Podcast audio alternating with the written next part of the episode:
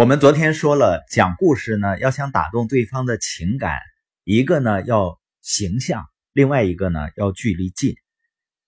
那讲故事还有一个秘诀，就是故事中呢要有一面镜子。这句话是哈佛学院的著名心理学家霍华德说的。霍华德呢，他最著名的理论是他提出来的多元智力理论。他说，智力呢不止一种，有很多种。这个理论呢，在教育领域很有影响。那霍华德对领导力也很感兴趣，他写过一本领导力的专著，主题就是领导力就是讲故事。那怎么讲故事呢？他的原话是这样的：领导力故事中要有一面镜子，要让听众能够照到自己。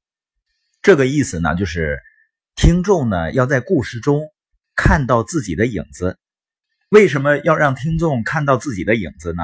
因为你交流是为了动员人们行动起来，你要打动人们的情感，你要让他感受到这个故事跟他们的联系，要让故事呢跟他们距离很近。那当你的故事中有我，尤其是有我们的时候，听众呢就更容易照到自己。那一般的交流中呢，有这样几种类型的故事。我们先说第一种，就是我是谁的故事。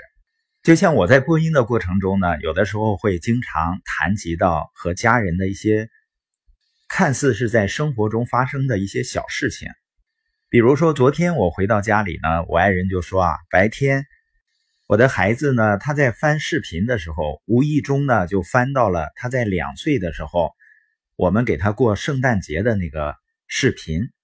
他看着看着呢，就泪流满面。他妈妈过来呢，就问他怎么了呢？他就抱着他妈妈呀，抱头痛哭。等缓过劲儿了呢，他跟他妈妈说：“我都不记得我那时候过生日的场面了，因为他现在还不到五岁嘛，他还分不清那个是圣诞节。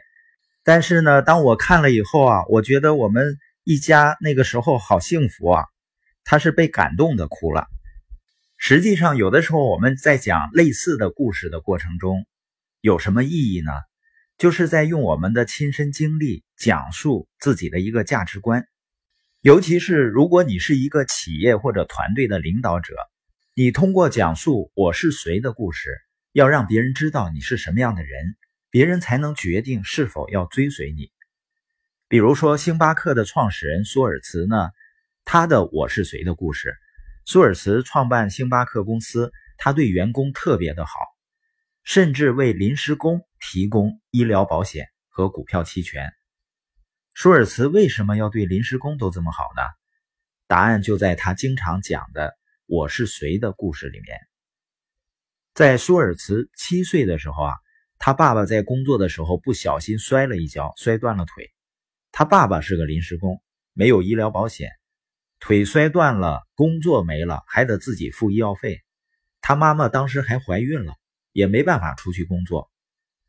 舒尔茨就记得，晚上父母都是在商量找谁去借钱。如果电话铃响了呢，都是让舒尔茨去接电话。这是为什么呢？因为很可能是要账的。舒尔茨呢就说爸爸妈妈不在家，可以拖延一下。舒尔茨说啊，我当时很小。没有想过将来要办一个企业之类的事情，但是我想过，如果有一天有了能力，我希望发生在父亲身上的事情不再发生。后来，舒尔茨创办了星巴克，他不仅希望发生在他父亲身上的这一切不再发生，而且希望这一切不在别的临时工身上发生，所以他给临时工提供医疗保险，甚至股票期权。星巴克后来做成了一家在全球获得巨大成功的企业，然后舒尔茨呢退居二线，只担任董事长，另外有人担任 CEO。但是两千零八年发生金融危机了，星巴克的业务受到影响，舒尔茨又重新出山担任 CEO。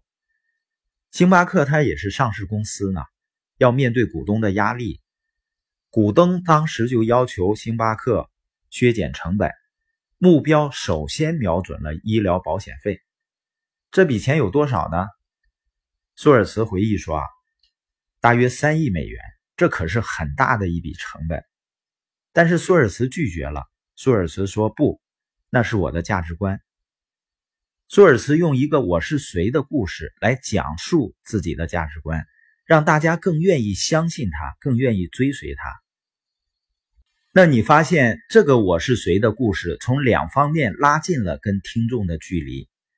首先呢，他讲述的内容能够让听众看到自己，引起共鸣，因为他讲的是一个自己家遇到困难的故事。那绝大多数听众多多少少都经历过家庭遇到困难的时候吧，所以可以产生情感的共鸣，能够照到自己。另外呢，他讲的是一个自己亲身经历的故事，也就拉近了距离。所以呢，最终的结果就是舒尔茨打动了大家的情感，他没有削减这笔成本，也没有被股东要求下课，他又带领星巴克走出低谷，创造了新的辉煌。